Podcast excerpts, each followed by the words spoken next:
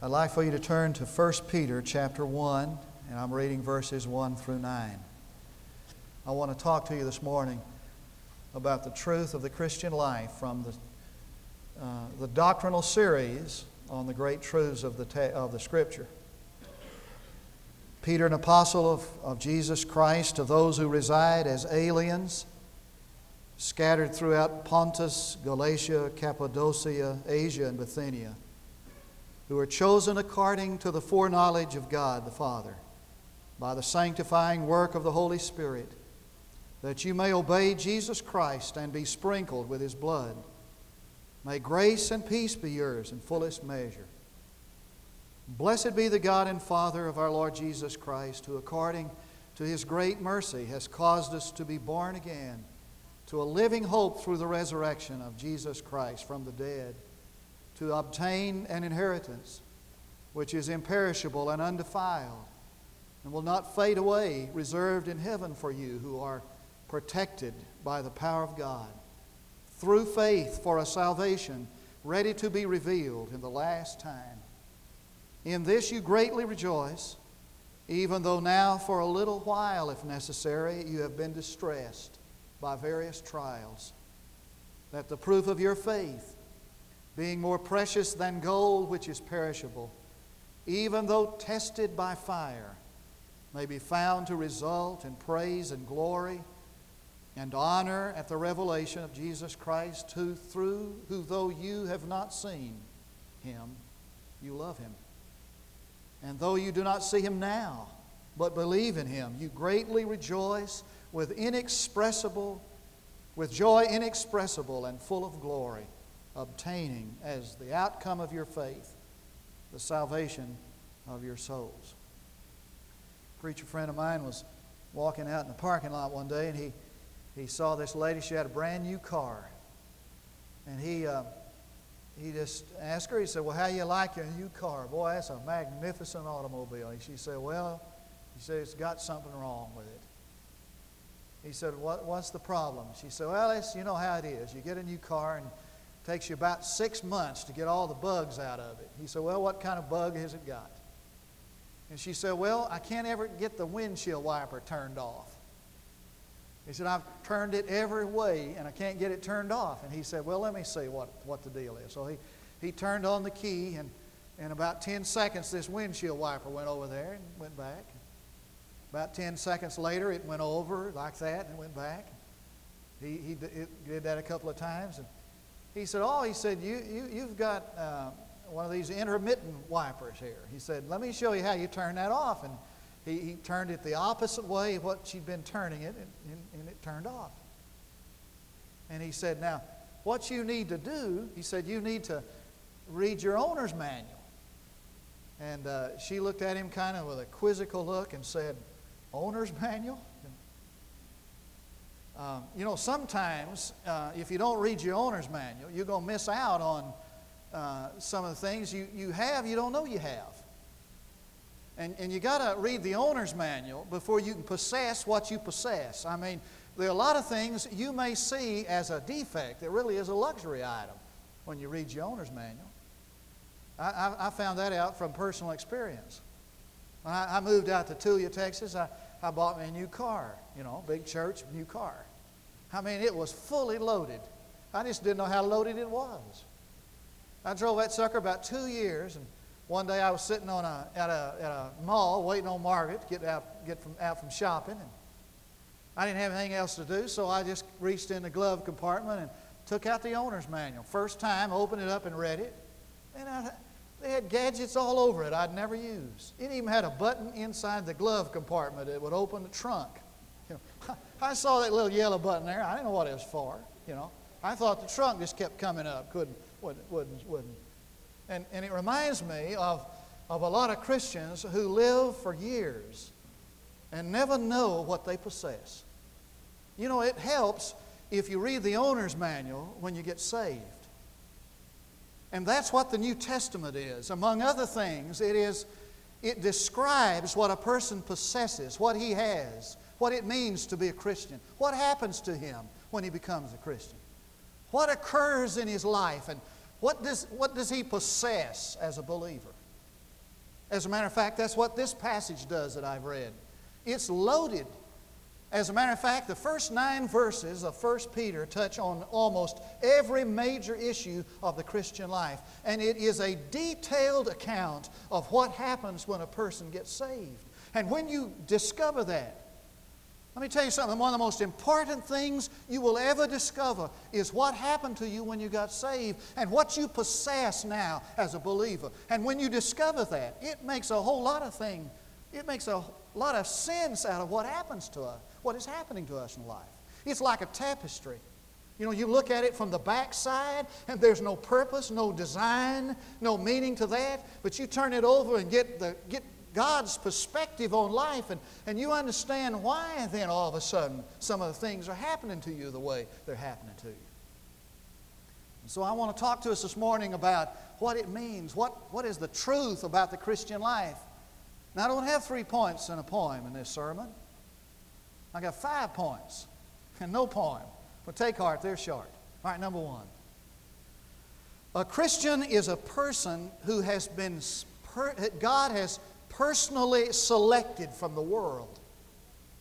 And you don't get out of verse 1 until you bump up against that word again. The word, it's translated in the New American Standard, chosen. If you got a King James, it means it's the word elected. And all of a sudden, we bump up against that word again, election. Now, I need to tell you right up front this morning, I don't understand the doctrine of election or predestination. I don't understand that. And upon saying that word and upon reading that word, we immediately enter into a dimly lit room. And this, is, this theological ground is, is faith walks on it pretty successfully, but reason stumbles when you get into this matter of election. Somebody asked me one time and said, You believe in, in, in election? You believe in the doctrine of election? I said, I don't have any choice. I mean, it's everywhere in the Bible. The word means to, dis, to select out from.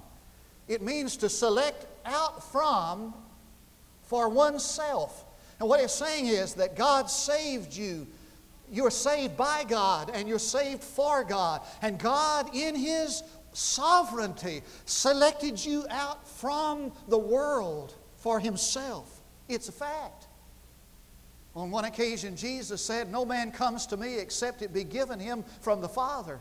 And he said another time, No one comes to me except the, uh, except the Spirit draws him. But in another place, he says, Whosoever will may come. Now, how do you reconcile that? In one place, he says, Nobody comes to me except God gives him the privilege and God draws him. In another place, it says, it says Whoever wants to come can come to be saved. I don't how do you reconcile that? I don't know all that means. But I know, I know it means this. It means that if you come to God, it's because He has drawn you like a magnet.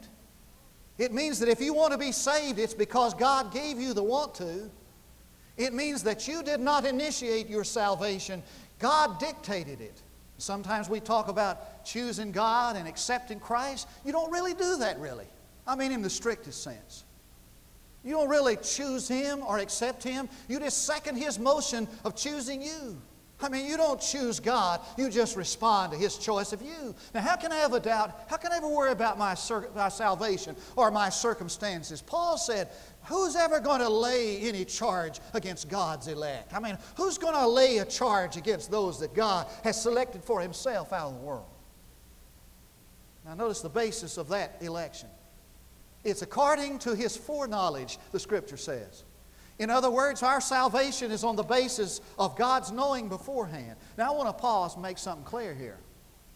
How many times have you heard people say that in trying to explain election or, or, or salvation uh, uh, like this, or foreknowledge like this, that, that God, way back before the foundation of the world, knew that you were going to trust Jesus, you were going to accept Him, so He chose you? Now, the only thing wrong with that is that it's wrong. If God chose you on the basis of what He saw in you, that makes salvation a matter of works. I mean, look at this. If God looked inside of you and He saw something in you that He didn't see in the person who sits in front of you in church on Sunday morning, and on the basis of what He saw in you, He saved you, that would make salvation a matter of merit. And salvation is unmerited favor, it's God's act of grace. The scripture says that we're saved by the good pleasure of His will. Why did He save you? Because you had something in you that, you, that He liked? No, He saved you because He wanted to. I mean, that's a profound answer, but that's the answer. We need to clarify what that word foreknowledge means, the biblical word. Now, watch this carefully. Every time that word foreknowledge is found in Scripture, it is never associated with God's previous knowledge of information. It's never associated with God's previous knowledge of fact. It's always associated with God's previous knowledge of you. It means that God didn't know something about you before you were ever born, before the foundation of the world was dug. It means that God knew you before the foundation of the world was ever dug. And a perfect example of that is the first chapter of the book of Jeremiah, verse 5. And God came to Jeremiah and said, Before you were ever formed in the womb of your mother, I knew you. Now, I know some facts about President Bush, but I don't know President Bush. God doesn't just know facts about you, He knew you before the foundation of the world and entered into that intimate relationship with you that's only described in the intimacy of husband and wife.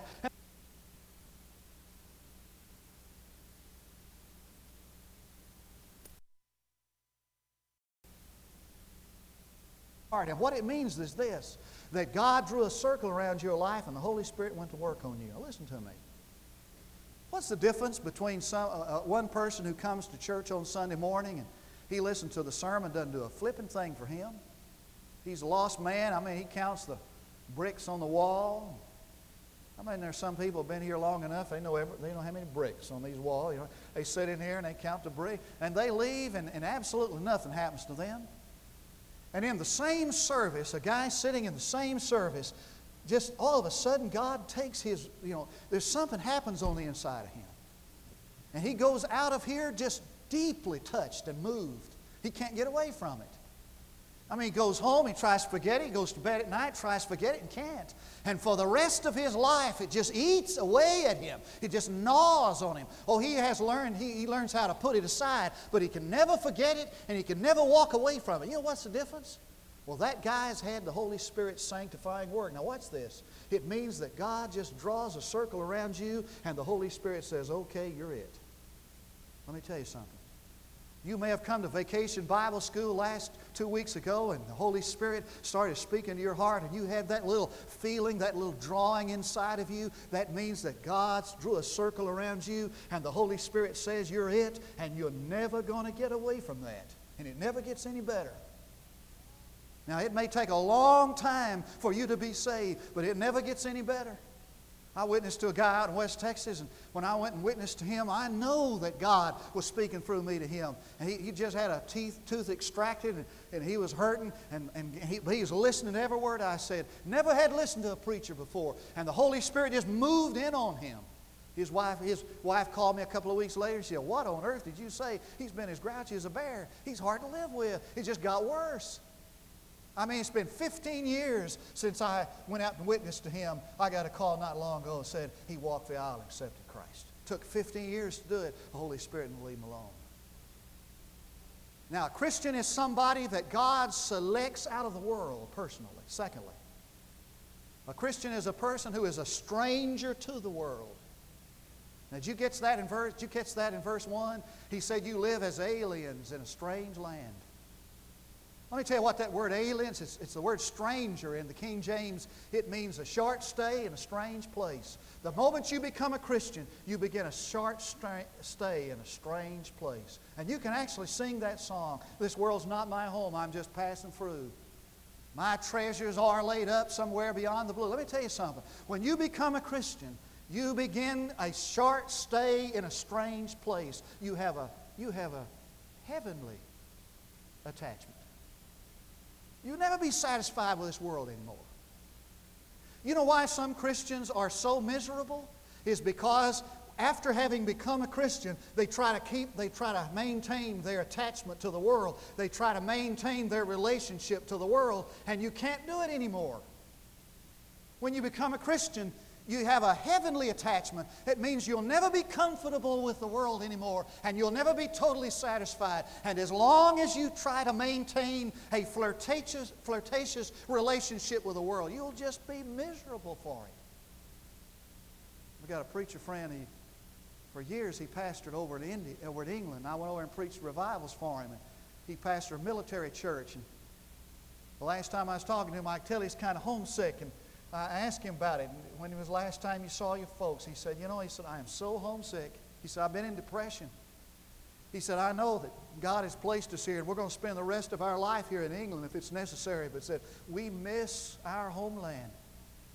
He said, I read all I can read about America. He said, you know, it's just not the same. We minister these people and we love them, and we've come to plant our life here, but our heart's somewhere else child of God has a heavenly attachment and he has a higher allegiance.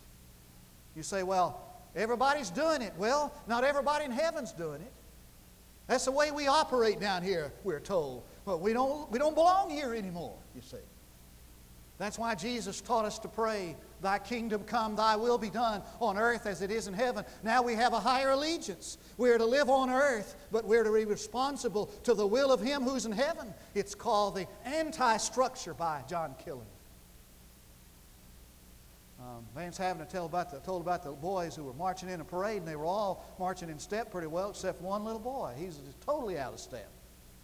They found out he had a transistor radio in his pocket. He's listening on an earphone. And he, he was marching to the music of that was 200 miles away, said Vance Havner. The, the, the child of God who knows his Bible is marching to the beat of a distant drummer. He's out of step the big parade. I can't, I can't act like I used to act anymore. And if you're uh, submitting to the pressure of a worldly standard, it must mean that you don't have a higher allegiance. For once you become a Christian, you can't walk goose stepping to the step of, the, of this world anymore. There's a new, there's a new allegiance. There's a higher allegiance. Says Vance Havner, it's like the nighthawk. As long as he's in the sky at night soaring, he's powerful and glorious and strong. But you put him down on earth and he's clumsy and ugly. And so the child of God who has this heavenly attachment and this higher allegiance can't live like he used to live. He doesn't fit here anymore. You ever notice that? He's totally out of step out of, out of sync. All right, third. This is important. A Christian is a person who's scattered throughout the world. Did you notice that in verse 1? He said that you are to those, he wrote this letter to those who were scattered in Cappadocia and, and Bithynia and those other places. You turn to the second chapter of the book of Acts, it says that persecution came upon the church and it was scattered throughout the world. And you find that word again in the book of James. It's an interesting word. It means seed sown by a sower. Now, this is what he's saying. He's saying that a Christian is a person that God sows like a seed. Now, they thought, the Jews thought, well, we'll just bring persecution against the church at Jerusalem. And we'll scatter those people out across the world. And we'll, we'll disturb their churches. But, but really, they weren't, you know, scattering them. What was happening was that God was planting them. Now, watch this carefully. I want to put it in a nutshell. If you're a Christian, it means that God treats you like a seed and He plants you where He needs fruit. He plants you where you need fruit. I don't care where you live. I don't care where the, what the street address is, or what dormitory room you will be assigned or have been assigned, or what desk you will get at school when fall semester begins. You're not there by accident. If you're a child of God and you believe in the providential work of God, and we have to if we believe in God, then every Christian becomes a seed that's planted out there wherever that person is because God needs fruit there. And that means that every Christian ought to do th- two things, I think. He ought to accept where he is and he ought to thank God for where he is. And as soon as you do that, when you begin to do that, God just brings people into your life that need your ministry. You ever notice that? One time a lady came up to me and I'd made a statement like this that, that if you begin to accept where you are and thank God and praise God for where you are, He'll just bring people into your life every day to, that need your ministry. She said, I didn't believe you, I didn't believe that. She said, I don't like where I live. She said, I hate where I work, but I decided I'd do what you said just to see if it was right. And she said it wasn't a week till somebody stopped by my desk at work. Never really had never really talked to her before. She said, I could tell she was just hungry to talk. And it wasn't long until she began to pour out her heart, and I ministered to her. And she said, about a week later, I went out to get my paper one morning, and I noticed my neighbor out getting her paper. I just called out to her and said, we, we just kind of chatted from time to time. We weren't really close. And said she came over. She needed to talk. She said, all of a sudden, we were standing out in my front yard in our house, our, our robes, and she was just pouring out her heart. She just got some message of trauma, and I was able to comfort her. Say, it's true when you begin to accept and praise God for where you are, and you begin to bloom where you planted, you begin to bear fruit there, you begin to see that God planted you there people start moving out, you know. You ever notice that people that move away are always the best people? You ever notice that? God never moves any of the scallywags. He always moves the good, you know, the best ones. I used to pastor a military church down in Iowa Park, Texas, and they was always moving out. And, and, and man, he's the best people we had. They're always moving. One day I got a list of names, and I went in prayer, and I told the Lord, I said, hey, if you take these folks, we'll never miss them. Take these, you know, move these. And uh, I mean, I, had, I hadn't seen them in four years. And you, here, here's your list. And, and, but God just kept moving the best ones. And, and one day, uh, the Lances came to tell me that they were going to go over to Burkina Faso, one, one of the dearest couples we've ever had in this church. Man, I hate to see them leave. Lee Johnson comes in one day and says, Sit down.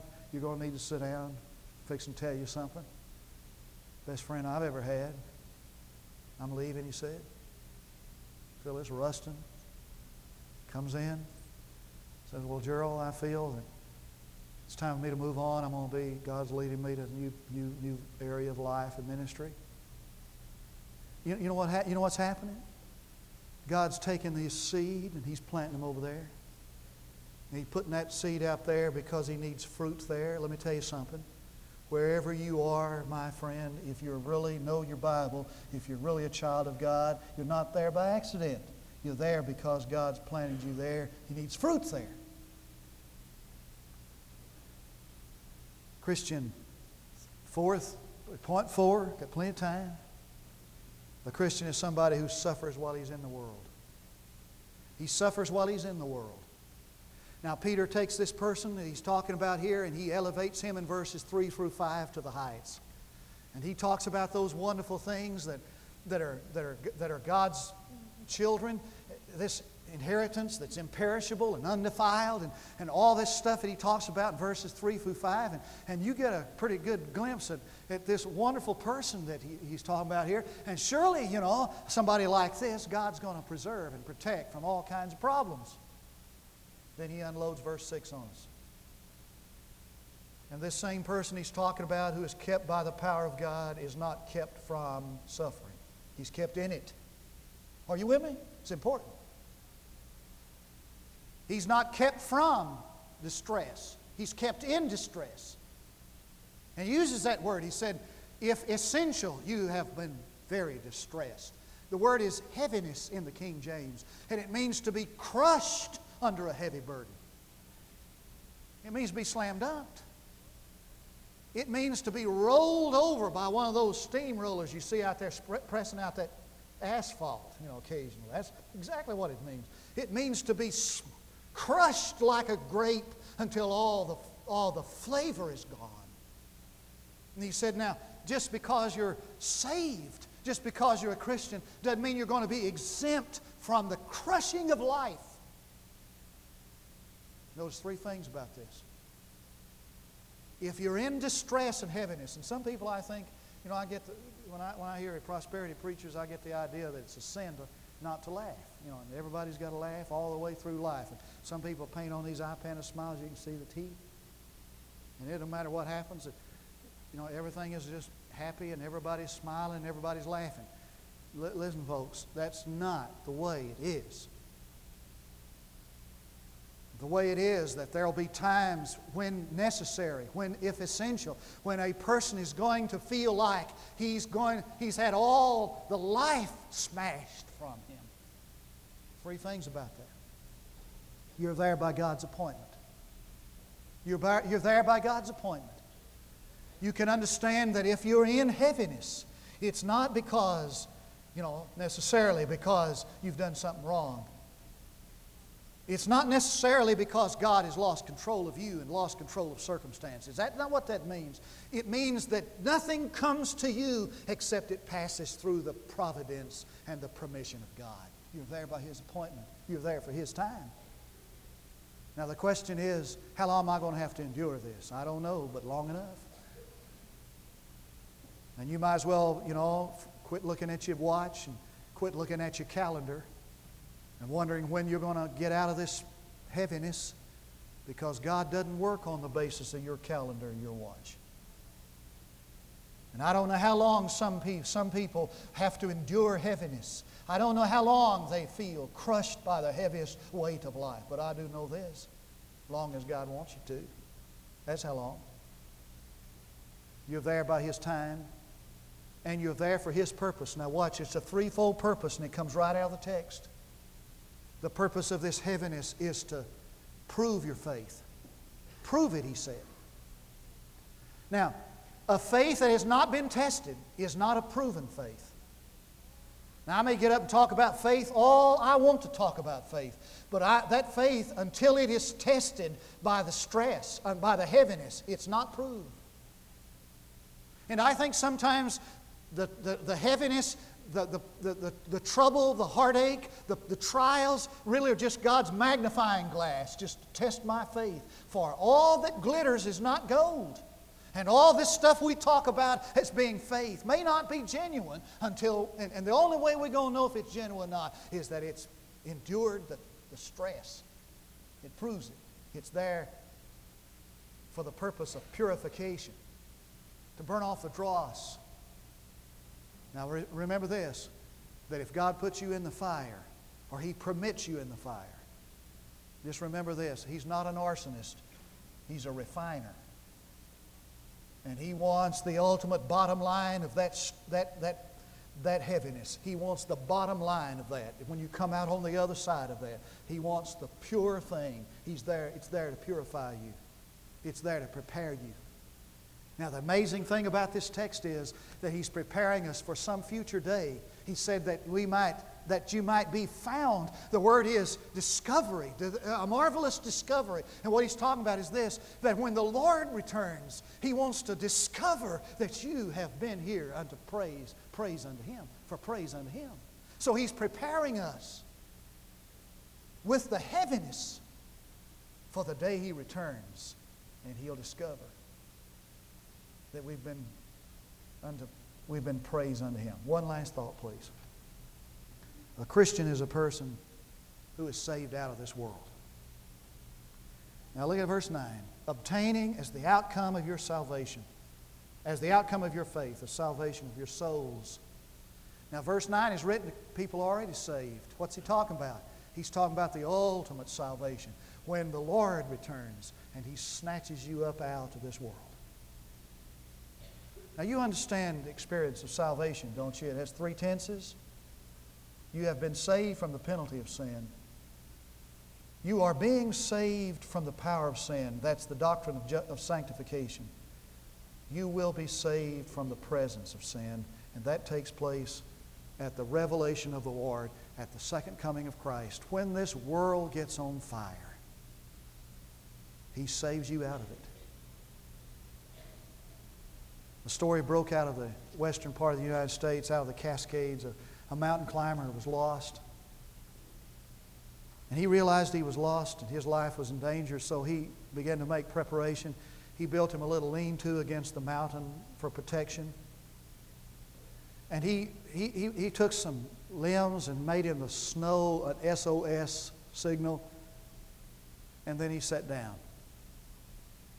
When they found him, alive, this is what he said. He said, When I realized I was lost, I knew that you'd be looking for me. You'd come someday to find me. So he said, I made preparation for your coming. He said, I, I made this lean to so I could find shelter from the storm. And I put this SOS signal out in the snow so that you'd recognize it if you came over in, a, in an airplane. Then he said, I waited for you to come and save me.